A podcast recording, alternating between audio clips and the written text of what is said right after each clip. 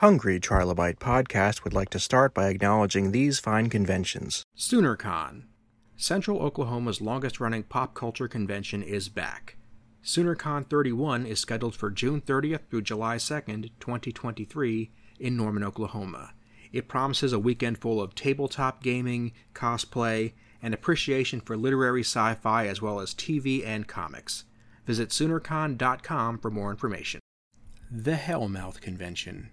The Hellmouth Convention is designed by fans for fans, with the aim of harnessing the power of fandom to raise money for charities. The Hellmouth Convention celebrates all fandoms, but particularly things like Buffy, Firefly, and Doctor Horrible. Like the Hellmouth itself, things gravitate toward it that you may not find anywhere else.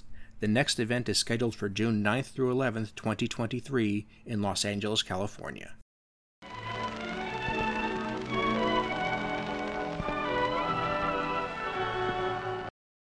Welcome to today's episode of the Hungry Trilobite Podcast. My name is Aaron Bossig, and I'm going to be your host. This show is about looking at creativity and what it means in our lives and how we can more effectively use it to make our lives better.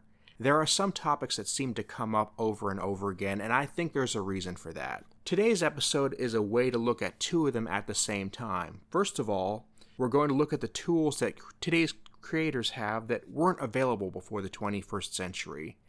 And we're also going to look at the perspective of somebody who's been in the industry for decades and has a perspective on that that can be matched by no other. And we're going to see how those two work together.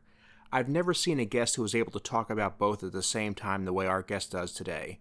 Let's introduce Stanley Livingston. On tap today, we have Stanley Livingston. How are you doing today, good sir? I'm doing great. And how, how are you doing? I am doing fantastic. I'm looking forward to talking to you because you have an esteemed career in the TV film industry, starting with, as everybody's well aware, My Three Sons and going from there. And as somebody who's always liked classic TV, I really, really dig that. Well, I lucked out on that show. Actually, my career began almost five years before My Three Sons. So, oh, uh, which everything led up to my three sons early in my career. Yeah, I uh, started as an extra, as most actors do. Uh, I went to a swimming school in Hollywood. and There was an agent there, and she talked my mom into representing me and thought I'd make a good candidate to be a child actor. And yeah, my mom finally said okay. But yeah, went on on you know interviews, but they were basically for extras, and uh, that happened for a little while. And uh, then I got cast as an extra on uh, Ozzie and Harriet about 19, end of 56, beginning of 57. And for whatever reason, uh, Ozzie took a shine to me and uh, actually gave me a line of dialogue. And uh, I did it. And I guess I did it well enough. He told my mom, leave your contact information with my secretary in the front office. We did. And two months later, I was doing another one and then another one. And between 19 I'd say beginning of 57 to 1960. I uh, probably did about 15 Ozzie and Harriets. I started doing movies. I was in uh, an early version of Bonnie and Clyde movie. It was called The Bonnie Parker Story with Dorothy Provine. Uh, I did uh, another film with Paul Newman and Joanne Woodward called Rally Around the Flag Boys. I did another film with Doris Day and David Niven called Please Don't Eat the Daisies and I did a TV pilot uh, for Jackie Cooper, uh, which the reel that I had afterwards of my work on that particular pilot led to me being cast in My Three Sons. I'd known about some of that, but not nearly half of it. So thank you for that. Yeah, I, yeah, I did quite a bit of work actually before My Three Sons. You know, guest spots on TV and stuff. But uh, and I'm not here to. Yeah. to I, I, I like. It's just I got into your work through My Three Sons because I remember watching that from when I was a little kid when it was in reruns. Ozzie right. and Harriet, I missed. I admit that. Uh, but this is the kind of stuff I dig because I'm fascinated by how the industry is different now compared to the way it was when I was a kid, and now with the way it was when you were working. Things mm-hmm. have changed so much, and it's hard to get a grasp on that. Well, yeah, I mean, it depends what part of the industry you're referring to that's changed. I mean, the output, you know, the types of shows and how they're made, and you know, the the, the type of programming is certainly different. Uh, I think the processes, especially for actors, are you know pretty much the same you know there's a little technology involved in it now for actors if you want to become involved but it's it's literally the same thing it's been since the beginning of the industry. You know you have to go somewhere to learn how to become an actor. Uh, that's either at a mom and pop school or you go to college or a university or junior college and take classes or you go to yale or harvard and come out of yale drama school. So you know uh, that's part of what's required of an actor is to know you know what they're doing and have those uh, skills uh, either on stage or in front of a camera so that you know how how it all works. Uh, there's this other part. It's kind of this big mystery that's not taught by most of these uh, schools at least not taught in a comprehensive way. And it's the other component. If you're going to become an actor which always bothered me that there really wasn't any kind of professional uh, school or classes or information available to actors, and that's on the non performance skills. Um, it's what you do when you're between jobs to learn how to get work and to decipher what you're being told by casting directors and producers and your agent and your manager that are in the beginning of your career a complete mystery and you don't understand it you don't understand why you're not getting work um, actually, I tried to do something about that about five, so about almost eight years ago. I created a program called the Actors Journey Project. And what it was was a program for actors. Uh, it's a 10 hour long program that really demystifies uh, the back end of the industry for actors, meaning the business side or non performance skills needed to become an actor. What I did is I rounded up 100 people from our industry. Uh, they were all uh, people who had worked in the industry a minimum of 20 years. Uh, 45, 50 of these people had either won, been nominated for Academy, Emmy, Golden Globe Awards. So it ensured that the information that was being disseminated to the new actors who are working now uh, is from the horse's mouth, so to speak. And um, yeah, so, you know, I, I feel like besides my three sons, that's my contribution to the industry. Uh, we had, you know, it wasn't just actors telling other actors what to do. We did have quite a few actors, uh, but it was also agents, managers, uh, different people, showrunners, producers, directors. Uh, in fact, we had the president of the Directors Guild of America, the president of the Screen Actors Guild, and a lot of people that sat on the various boards at both of those uh, organizations disseminating the information. So I'm so uh, glad you brought that up um, well, it, it's a big problem. It's a yeah. big problem. You can go spend a hundred thousand dollars learning to act, and then it's like, okay, well, what do I do now? What's the first thing I do? Or this guy, this agent said this to me, and I, I have no idea what he's talking about. Or I did this on an interview, and now nobody wants to see me again. So yeah, you know, we really tried to, uh, you know, allow people to see the forest in spite of the trees. I guess you could say. Now, on your website, you're saying that this is going to be transitioning from DVD based to streaming based. Has that transition happened yet? Uh, no, I'm still in the midst of it. It'll be, it'll come up shortly. We're dealing with Vimeo, which is Vimeo is what they used to be either. Everything evolves. Uh, about a year ago, when I talked to them, you could actually get a uh, a rep on the phone and discuss. It's mainly technical issues of how we want to do something uh, with what they have or what they offer. So we're just trying to find ways to work around it to set this up so it's seamless for us at this end. But yeah, ultimately, what will happen is the media that we have, which comprises this 10 hour program, uh, will be up and you know you can watch it all or it's in eight big gulps i guess you could say it was originally an eight volume dvd and each of the volumes was about 90 minutes long. And, uh, you know, it's soup to nuts, you know, from even things you need to think about before you do all this, if we can catch those people, uh, maybe even before they've gone to acting school. I mean, the industry isn't really what most people perceive it is, especially, you know, people who are not from LA or outside the industry. It's, it looks different than what it is. I mean, basically, I mean, I don't want to say this in a derogatory way, but you're signing up for a factory job, you know, The factory job is the sound stage. And like in the old days when people went down in the coal mine, you're going to be required to show up somewhere between five and six in the morning. If you're an adult actor, they can keep you there 12 hours, sometimes longer if they want to pay you overtime. And that does happen. And uh, then you have to be right back on the set again in as little as eight hours, you know, what they call a turnaround time. And, uh, you know, I think a lot of people aren't prepared. They have this vision of uh, glamour in their minds when they think of show business that it's you know a party or parties happening on the set and it's all you know a lot of fun. It isn't. It's a lot of waiting in between setups and takes while they set up the equipment uh, there's always rush rush rush because you're trying to get through your day and get anywhere from four to ten pages done a day depending on what level of uh, you know shoot you're on. If it's a low budget, you're probably going to shoot eight, nine, ten pages a day. If you're shooting on a big feature, it could be three or four pages, but you're going to do it over and over. You know, if you work for somebody like David Fincher, you could have a, a two-page scene, but he's going to you're going to shoot that scene maybe 40 or 50 or 100 times for him and you're saying the same lines over and over and you know you're thought in your head, even though you're doing your work and you're intimidated by working with somebody like that, is what the hell's going on? Why do I have to do this so many times? But there's a method to his madness, but I, I won't get into that here.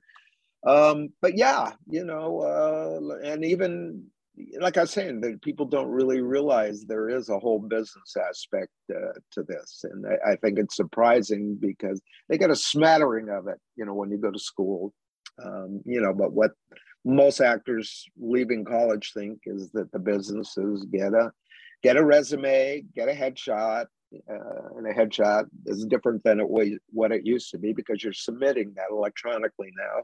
But you know, you really need to think about that too. In the old days, you'd have a, a headshot. It was an eight by ten. Your agent would send it in, and you know, the casting person would look at this nice eight by ten and decide if you were right for the part, meaning physically right and then an interview would be set up. Well, now it comes electronically and they may get 100 submissions and you're looking at photos that are not much bigger than your thumbnail you know ahead so you know really thought has to be put into that shot. How do i stand out amongst a, you know a page with 100 pictures on it if they're only looking at a, a thumbnail? So you know there, there's things you really need to think about even as far as that. So you know you need your resume, your headshot. Um, if, if you have a reel because you did some things in college or the, even things outside of college that you managed to get uh, the file and can create a reel out of it, that's important.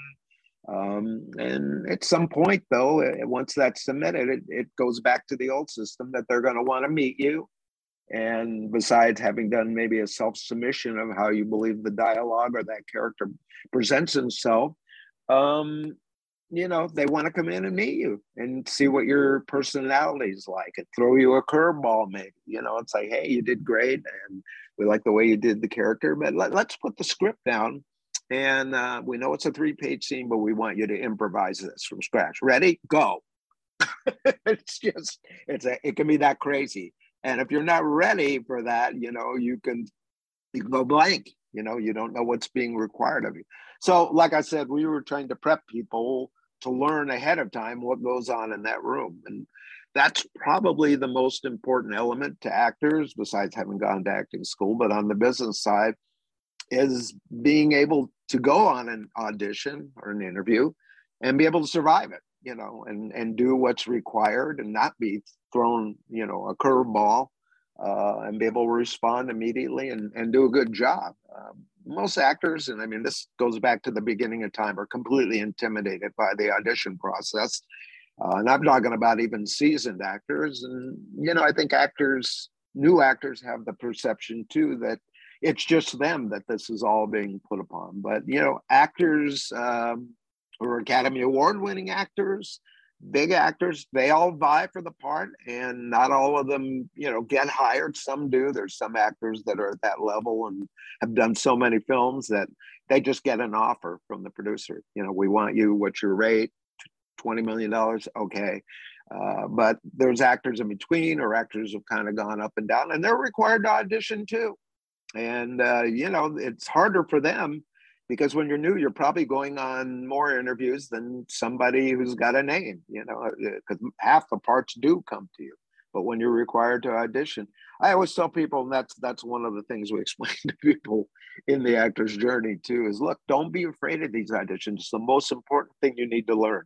Because if you can't audition, you'll never get a part. Somehow you have to conquer your fear of that You've got to be able to get in there and become comfortable with it. That's the most important thing, even more important sometimes than getting the job, is knowing how to do that.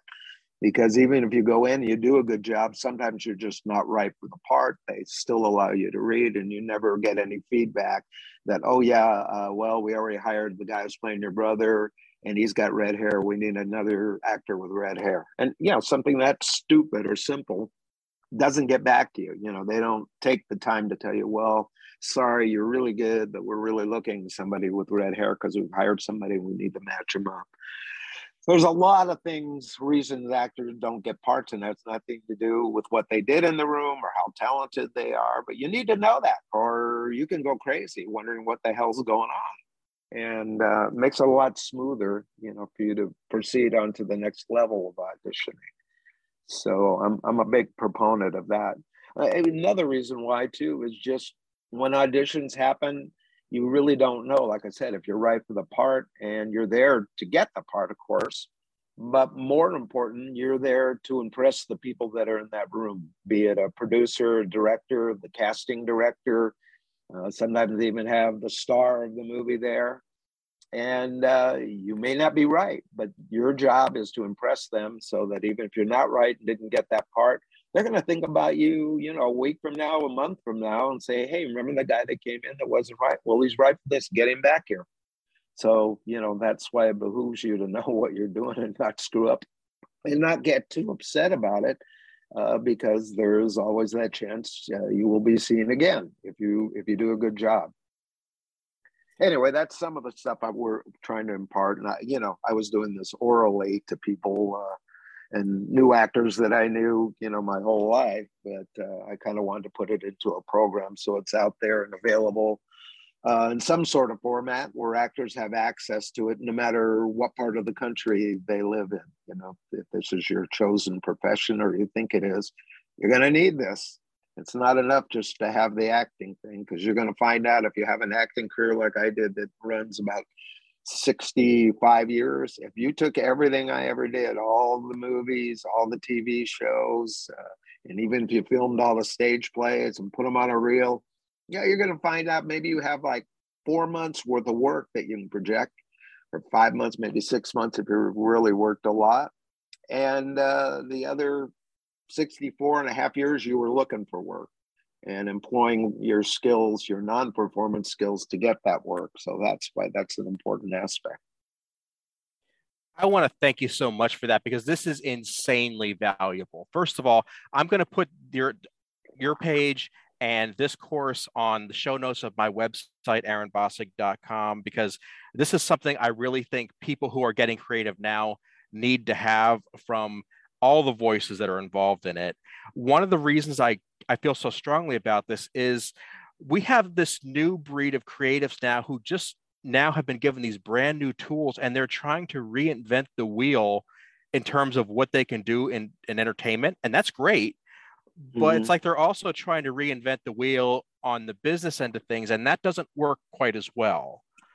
Well, that's what we were trying to do, and I always say this is part of what I talk about when I talk about this particular program. It's it's absurd, at least from an acting point of view, that each actor should be forced to reinvent the same wheel. You know, be, just because he has no connections in the industry, maybe supremely talented, but this other information just doesn't come easy. It's it's almost like it's hidden from actors for whatever reason. Like I said, there's never been a comprehensive program to my knowledge uh, but uh, you know, if you have this information right at the outset, you, you can hit the ground running as opposed to, you know, stumbling and bumbling around for two or three years trying to learn this stuff and try and learn the industry piece by piece. And as you said, reinventing the wheel.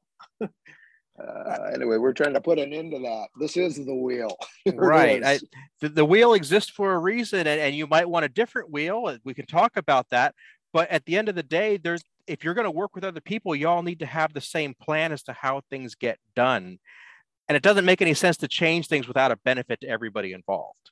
Yeah. And even though there is a wheel, I always say this too that, you know, the people that want to become actors and make their way into the industry, even though ultimately we all end up doing the same thing, and this is the wheel and this is the information, every actor takes a completely different path to that same point. You know, it's just, yeah, it's like some actors, you know, they walk in and they're like, wow, where you been? You're perfect. You're hired. Other actors, you know, go on 100 interviews and never get a job, but they finally do. Um, so I always say, look, you don't know how you're going to get into the industry. Uh, for some people, they luck out and it happens, and the door opens and they walk right in and they're hired. Hopefully, that's you. Uh, but for 99.9% of the people, that doesn't happen. You got to find your own way in, be it uh, through a door, through a window, coming down the chimney, up through the floorboards, any way you can find to get in that's creative. And, you know, as long as you're not an obnoxious person, uh, you know, but it teaches you about creativity too. To, you know, there is a path, but don't be afraid to go off the path, you know, and find another path in. Uh, that that's just how crazy this industry is. So, but you know, there's limits to that. You need to know what those limits are too. Indeed, I I, I had somebody talking to me about a month ago about their their idea for you know their project and i'm not going to name names or give any specifics but they are saying to me well you know i've got this great idea and i've got a basic setup and i can i can use my cell phone to make videos on youtube and that's going to be my in. And i said that's great if it works but there's a whole bunch of things you could be doing to help yourself that you're not talking about. You should be working with community theater going to get an actual uh, education and making these contacts now even if you don't use them making them is never a bad thing well, that's why we say the acting the acting business is a contact sport. and yes, you know, that's really what you want to do. That's why you want to be in class because you're probably going to be in it with 25 other actors and somebody in that class is you know going to go up the food chain faster than you you know and if you know these people they tend to pull the people along who they knew uh, and if they have any kind of power or influence at all, that happens all the time. I'll give you an example of that. And this is one of the examples that's in the actor's journey, but I don't mind giving it away. And I'm going to use my own brother, Barry Livingston, you know, who was uh, Ernie on My Three Sons. And in his own right, you know, he, he was a pretty big child actor even before he came to My Three Sons, did a lot of movies and TV shows. And but happened to be around at the right time when Tim Considine, the older brother, left the show, and he had already worked on there a couple times as a friend, and you know they ended up uh, working him into the storyline where the uh, Douglas family adopted him. So he went from being, uh, you know, a, a, recurring character to a full time, you know, member of the family and a full time actor on that show. But flash forward later, my brother's, you know, done a lot of hard work and learned the business. And um, you know really it's it's it's all about doing whatever comes your way too. You can't have any preconceived notions. There's a lot of actors that are told by their agents or managers look you shouldn't do commercials. They're really not good because they could derail your career you have going in tv or the movie industry. But that that's not true. So here's what happened to barry. Uh, barry does everything he goes out doesn't matter if it's a commercial an industrial uh, a TV show, whether it's one line, top of the show, uh, a movie. So he got a call to go in on a it was a, a, Heineken commercial, and you know, like I said, some agents go, "You shouldn't do these," and Barry, you know, he we we have a different take on it. So he did. Went in on the audition. He got a call back. Got another call back, which is really irritating when you have to do that, but that's part of what you have to do. Uh, and he got hired. So he gets to the set and he's in makeup. And uh, the assistant director comes up to him and says, uh, Barry, have you met the director yet? And Barry said, No, no. Uh, and he said, Have you got the sides? And Barry goes, Well, yeah, no, I learned my lines. He goes, Well, no, that that wasn't the script. Here's the real script. The other was just kind of a fictitious thing we were doing. So Barry goes, Okay. So he kind of looked at it, going, oh, crap, you know, I got to learn more lines and what's going on here. So uh, the assistant director said, well, follow me. I want you to meet the director. So Barry goes out on the set and there's the director says, Barry, Barry, this is David. Uh, David, this is Barry. Well, it wasn't David. It was David Fincher, the director. uh, Fight Club, uh, you know, all the movies he's done, uh, you know, Zodiac, uh, Social Network. So you're, you're meeting, you know, an A-list director is going to be directing you in this commercial. And then uh, the directors, uh, I mean, the assistant directors, have you have you met Brad yet? They said no. So he said, "Well, come with me. You might as well meet him right now." Uh, so they went outside to a motorhome, knocked on the door. Uh, somebody answered. Barry came in, and uh, the assistant director said, "Barry, uh, this is Brad Pitt. Brad Pitt. This is Barry Livingston. He's the other guy that's going to be in the commercial with you." And he stood there and talked for about ten minutes. Anyway, uh, turned out it was a top secret Heineken commercial that was being made with Brad Pitt uh, for the uh, Super Bowl. And it ran only once, and then it played in Europe and played in uh, Japan. Uh, after that, you know, just like on regular TV. But you know, those are the kind of things that can happen. But to continue the story, about a year later, Barry went on another commercials for or- Orville Redenbacher popcorn walks in the uh, office after looking at the sides and who's sitting behind the desk? David fincher. Who gets the part? Barry. Uh, and then i guess it was about a year later uh, a script arrived at his house and on the front of it uh, was said part of mr cox and it was circled and, and then he looked down and it was david fincher's production company. So that's a reason you want to go do commercials. That's a reason you want to go out and meet people and make contacts because you never know how those contacts are going to manifest themselves and uh, somehow have an effect on your career. Uh, so yeah, Barry also did another movie with David. He, it was the Zodiac. So uh, yeah, you know, magic can happen. It can, and it, it will happen if it's going to happen, it's going to happen because you put yourself in the vicinity of it. Sitting around and waiting for it to come to you has a very, very low success rate. Yes, yes, that's why you want to go out. You know, you want to socialize, and but in a sort of special way. And I mean, you don't go to these events or anything you can get to and get bombed, get drunk. Uh, you know, you've got to be socially correct there because there's a lot of people, and believe me, these people are picky. You know, if they see you doing anything, give them any reason not to invite you into the audition room. Your your career's over before it began. So you you really have to have your act together. And like I said, it sounds social. You know, when you be going some, it's actually a business event, and that's the way you have to approach it. Uh, you know, but if you're polite uh, and aggressive, aggressive but polite, you know, people uh, they like that. You know, they they don't want people who are shy and sit in the corner, but they don't want people who you know come and attach themselves and glom on. To, somebody won't let them uh, alone for the rest of the evening either. So you really have to use your common sense, but to let people know you're there. And you know, but on the other hand, I'm all for people making their own break. You know, by maybe making a movie, even it is with your iPhone. You know, because that to me being an actor, it's like having an Indian, you know, I don't say the word Indian, that's probably forget, having a bow and arrow clipper on your back. And that movie can be just one of your arrows. It's one of your arrows and in your clipper. You know, the other could be a stage play. The other could be the, the casting director you met at a social event the other night and exchanged cards or whatever. You know, it's just all sorts of things that uh, you know you have to get used to doing and doing it in a in a business and I, that's the key word here. Uh, we call it show business. It's actually show business. The, last word is all in caps. Uh, to get that part across so that you can get the chance to show your creativity as an actor. Because without that you never will. Or you or you will but it may not last too long. I mean there's actors that are pretty good at auditioning, but sometimes they make mistakes. Uh, I was talking to a casting director, and they had somebody they weren't real familiar with, but somehow he got on the audition, and he was for the part of the heavy. And he, you know, there was a scene where he was intimidating, trying to intimidate the star. That was the dialogue. Well, you know, he's doing the scene, and what does he do in the office? Pulls out a gun.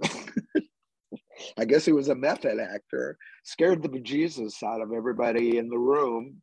And uh, you don't do that, you know, after it was over, you know, the director turned to the casting person and said, I never want to see that person again.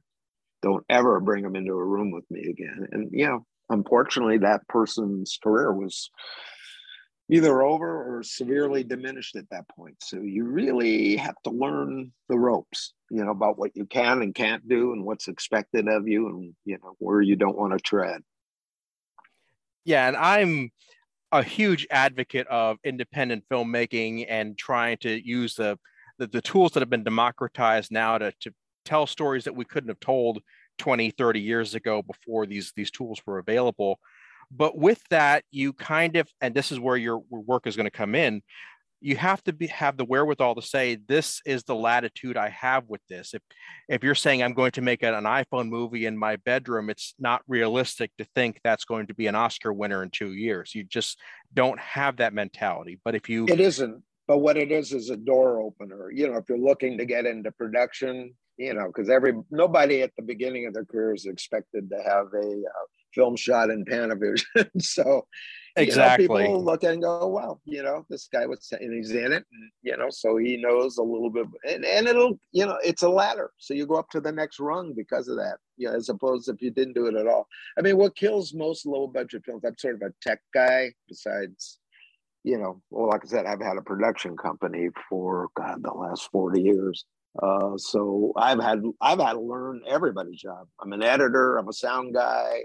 Um, I'm a camera guy. you know, I learned how to edit when we were using moviolas, then KEM tables, and then finally linear editors and non-linear editors. So, uh, you know, I learned when we were shooting with film cameras, you know, how to do that, all the lab processes and procedures. So the digital age has made it a lot easier and you know and i mean just to own something where you can shoot something you know, even if it is an iphone i mean probably an iphone 14 I think it's shooting 4K, so visually it can be stunning. But you know, it has to do not only with the camera, it has to do with the lighting. But what kills most, you know, low budget efforts off is the sound. You know, people are capturing the sound on their iPhone, and man, it, it, you can't do it. And it's if you look at a lot of low budget films, you know, the sound is tinny or you know, it, it's just horrible. But the, the worst thing you can have is even better picture, you know, where you have 4K or almost a film like quality to it and have crappy sound. I mean, it ruins, totally ruins your movie. So there is that other aspect of it where you need not to go down to um, Radio Shack and get a microphone. You know, you need to buy a, a real mic. And I'm not talking about a 200 or $500 mic. You need to go in and buy a, a $2,500 mic made by Schoeps S H O E P S. Uh, and when you hear the sound coming out of that, you'll know why all the studios require that mic. You also, you know, need to have uh, some way to capture that sound, and you don't want to capture it in your uh, in your iPhone. You need a separate system. You know, it needs to go through a mixer. It needs to re, be digitally recorded. You know, maybe on something like Sound Designs makes great mixers and that's got to be a whole separate other element and you need another guy to do that. You can't if you're the camera guy you can't be the guy to run sound. So uh, and even the boom man I, I, don't know how many productions I've worked on where it's got you know the sound guy is is pretty good and I sort of trusted him. But you look at the boom man and the boom the mic is off axis. It's pointed like six inches away from the guy's mouth. I remember I used to walk around and you know, take my finger and push the mic back around. I go, that that mic needs to be right there. If you're off over here, and then I would show them why. I go, hey, say your line, and say the line, and I push the mic over just six inches, and you can hear the difference of off-axis, you know, sound coming through the microphone. Doesn't sound the same. So that's a laborious job. You're standing there, you know, while takes are going, holding this, you know, 14 foot pole up with a fairly heavy mic on on the one end. Fortunately, now the, a lot of the uh, sound transmission goes through a uh, transmitter, so at least it helps balance the weight off. But uh, you've got to be totally alert where that mic's pointed. You know, if you flinch for a second, the actor could turn, and you didn't turn with him. So there's all kinds of. I mean, that's why I say you just got to do this stuff. That's why you get involved. You get involved at every level. I don't care if you're an actor. I, I'm a big believer, and you should know everything about cameras. You should know about sound, uh, what makes good recordings. Uh, you know why they light a certain way. You know, just just everything you can learn behooves you. And how many of those editors go on to have other roles in in the film production? How many actors become directors? How many directors yeah. become producers? You don't get that latitude unless you start to bone up on the basics everywhere across the board. Yeah, you need to learn it and you need to improve every time. I did a movie uh, probably it was a year or two after My Three Sons, and I think it was around 74, called Private Parts. It was done by a director named Paul Bartel, was actually his first film. You know, he had a couple of shorts he did that were really good. I saw them. And I, I got hired. It was a film by uh, Gene Corman, Roger Corman's brother, also was a filmmaker. And uh, anyway, yeah, you know, the, the film, when it came out, well, there's reasons why it didn't go into they they should have never used the title private parts. It was kind of a, a, a bad idea if you wanted to market the film at the time. But uh, you know, it got a rave review by Judith Crist in New York. Uh, Paul was touted as you know kind of a budding Alfred Hitchcock, but the film looked really good. And uh, the guy that was the cinematographer and did all the lighting on it was a guy named Andrew Davis and uh, he was a DP back then, and you know did a lot of films. Well, that's the same Andrew Davis that went on and you know did all these films by Steven Seagal. Uh, uh, what do you call it? Uh, Sylvester Stallone action movies, a lot of action movies. Uh, he did The Fugitive uh, with Harrison Ford. So he went on to become a director.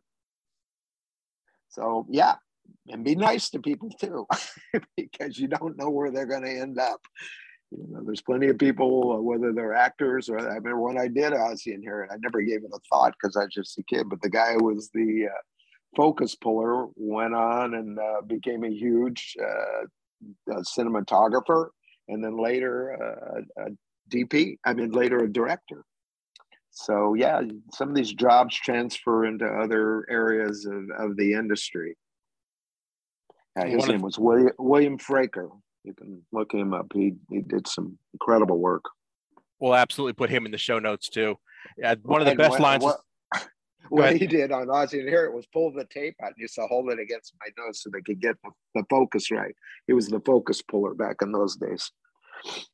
So, uh, one of the best lines I ever heard was, you know, the people you meet on your way up are the same people you're going to meet on your way down, and that's something that's guided me ever since I was 12 years old. Exactly. I can't tell you how many times that's happened with me. And, you know, if you're on your way back down, I don't think about that at all. It means nothing to me. It's, it's, this person did their work and they're good. And, you know, maybe you just had a dry spell and couldn't get any work, or you did two or three movies that didn't click. So the industry kind of clicks you down a couple notches, mainly so they can offer you less money next time you work um, but yeah, yeah, it's you know the person's good. Uh, if you're in the industry, it's your job to know who's good and who isn't. Yeah, and me personally, I find these kinds of conversations more rewarding than anybody who's just hot right now.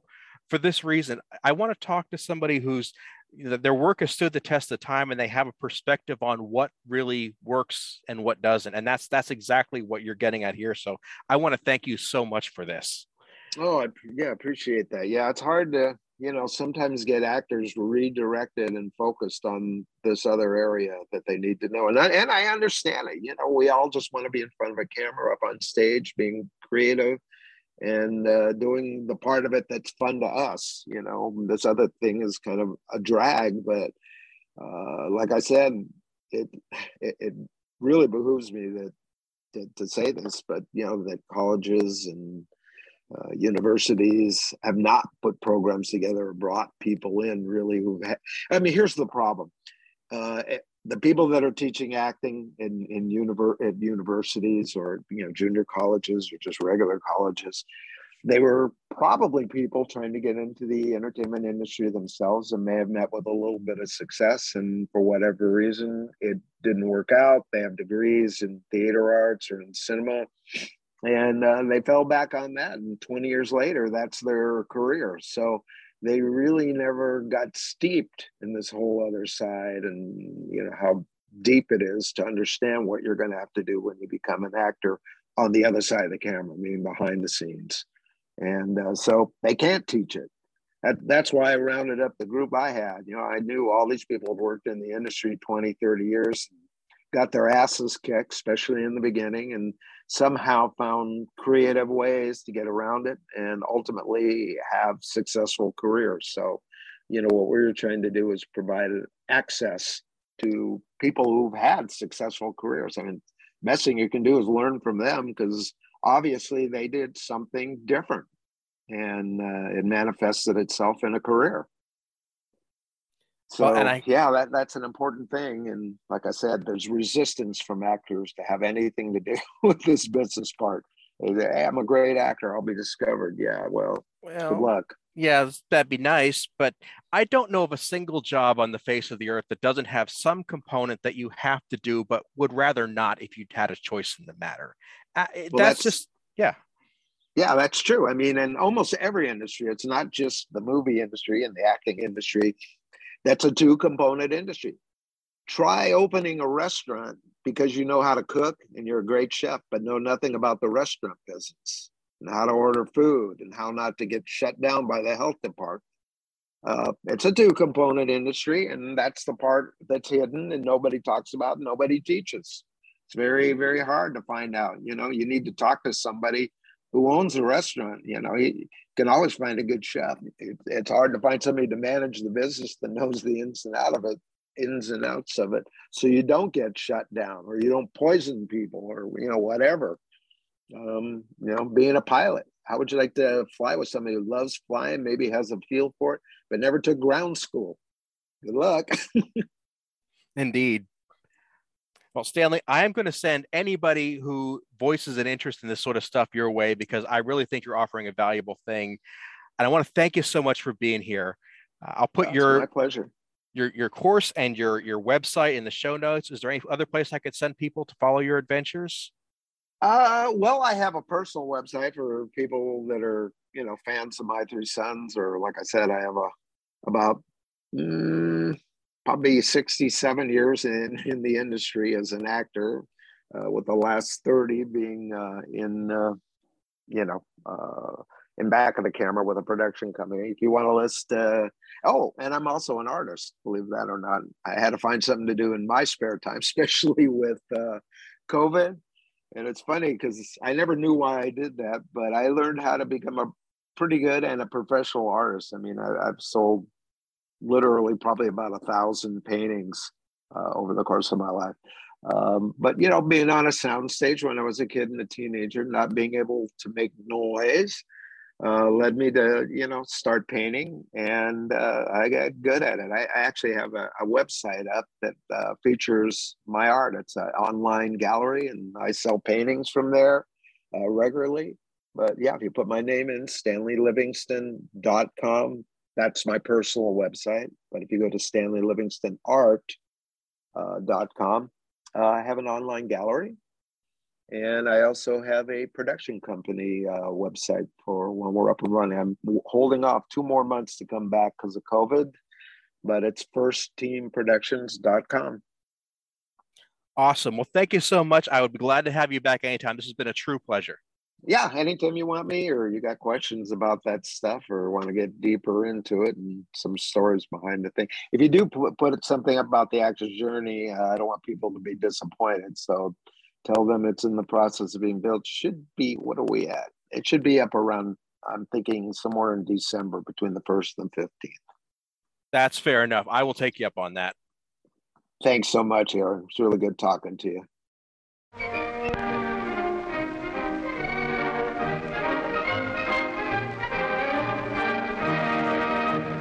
I would like to thank Stanley for being my guest today, and I would like to thank you for listening. I truly do appreciate that a lot of Stanley's advice came down to get to know people, be valuable in the community, don't be a jerk, be great to work with. These are lessons that are going to do well for you no matter where you are or what you want to do with your life. I like to think that we have a lot of creative people listening to this show because I've heard back from you. I know we have a lot of actors, potential directors, streamers, podcasters. I love hearing from all you. And what we like to talk about most is that there's no reason to make the world a lesser place by being more successful. You can use your success to build up communities, to build up the internet, and I think we're on the right track. I strongly encourage you to go to the website aaronbossig.com and check out the show notes. There's links to all of Stanley's stuff in there. His course is fantastic. I strongly recommend it. In past episodes, I've spent a lot of time talking about how great it is to curl up with a cup of coffee and read a book or play a video game. And trust me, those things are all worthwhile and they're wonderful ways to spend a day. But I have done a disservice to the Sci Fi Coffee Company by not mentioning the collaborative power of coffee.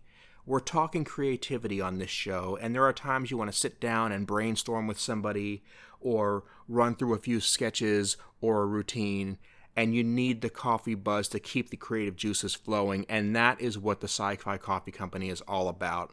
So, whether you're sitting around the house alone and enjoying some peace and quiet, or whether you have a couple of friends over and it's time to get serious about making something, look into the Sci Fi Coffee Company. That's sci fi coffee.com, and you can save 10% on your order by entering in the coupon code HUNGRY as in Hungry Trilobite. Don't forget you can subscribe to this show on Apple Podcasts, Google Podcasts, SoundCloud, Stitcher, Spotify. Thanks so much, and we'll see you next time.